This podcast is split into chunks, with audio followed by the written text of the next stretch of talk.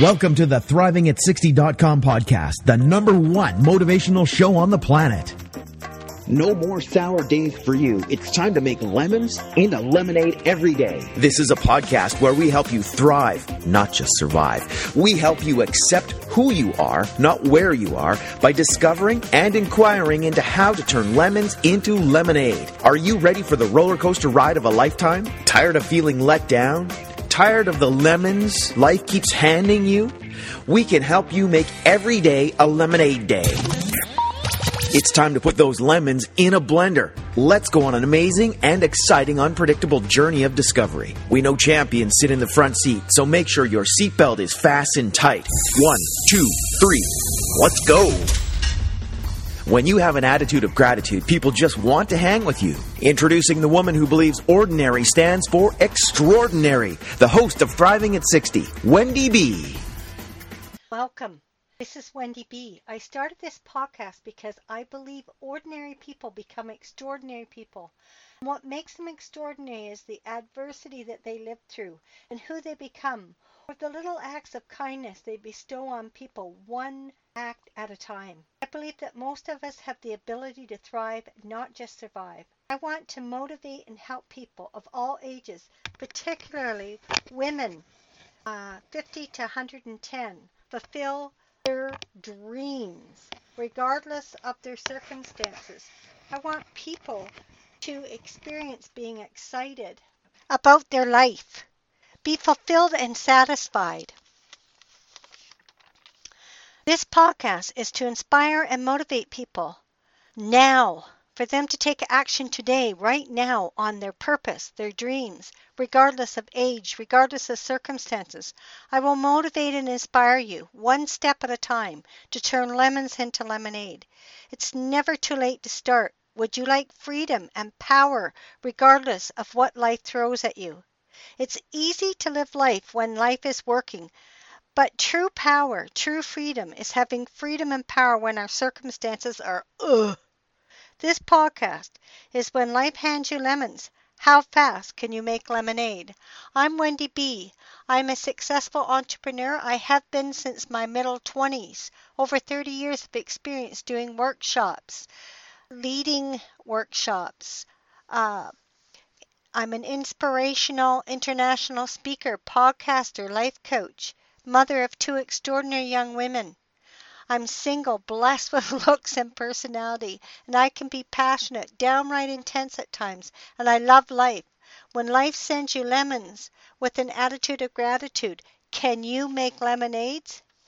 You know, today this happened. Don't you just hate it when you order something from the internet and then you download it and it says you need a security code to finish?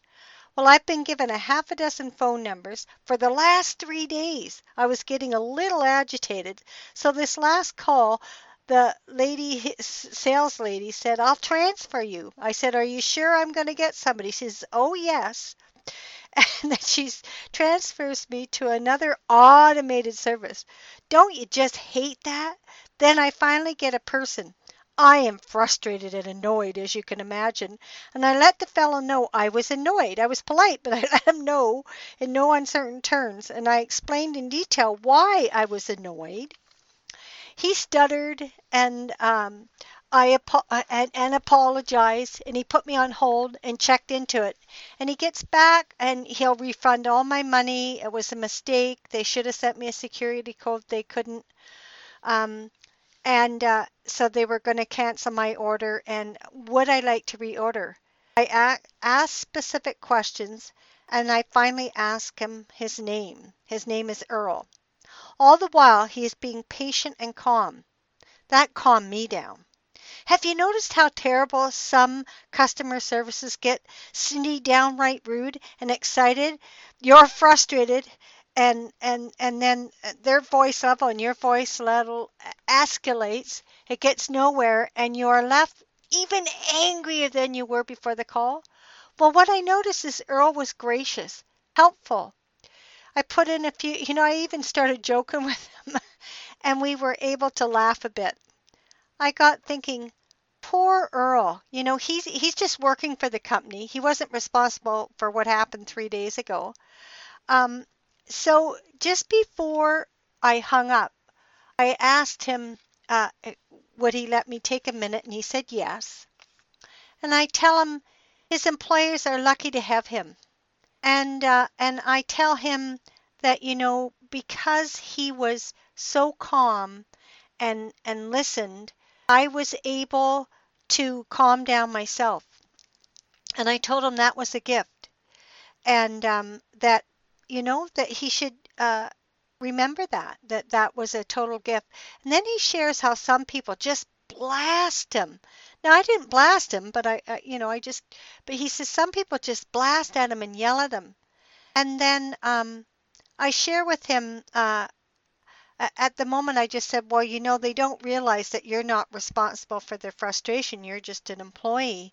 And um, and I share with them I had a commercial cleaning business, and no one uh, thanks you. Um, it's a thankless job. Like I don't, you know, I never got people saying, "Oh, wow, you did a good job of our toilets," or "Your employees did a good job of our toilets," but they sure let you know if you miss a spot. And I shared with Earl that that trained me to acknowledge all our cleaners regularly and make it a point to thank janitors in any business. I thank fast food people, bus drivers, taxi drivers. I've invited him to try that. Uh, then he starts acknowledging me, how awesome I was, which was really cool. And then we chatted, and then I said, Don't forget, you're great, Earl. You're great at what you do. So, you know, to the people that are listening, I'm going to ask you this question Thriving. Is it about what we have? Is it about what we do? Is it about how other people treat us? Is it about what we own? Is it uh, who, or is it about who are we being, the people, when service isn't like what we want and we turn it around? I'm not saying back down. I'm not saying, you know, don't um, be powerful.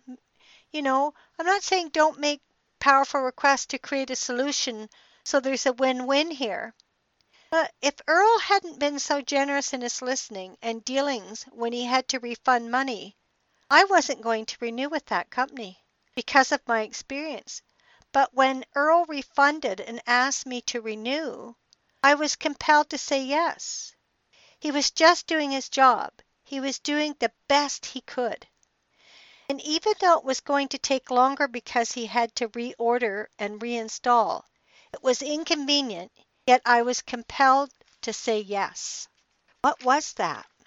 It was who he was being. Maybe thriving is all about how we leave people. Do people want to hang with you?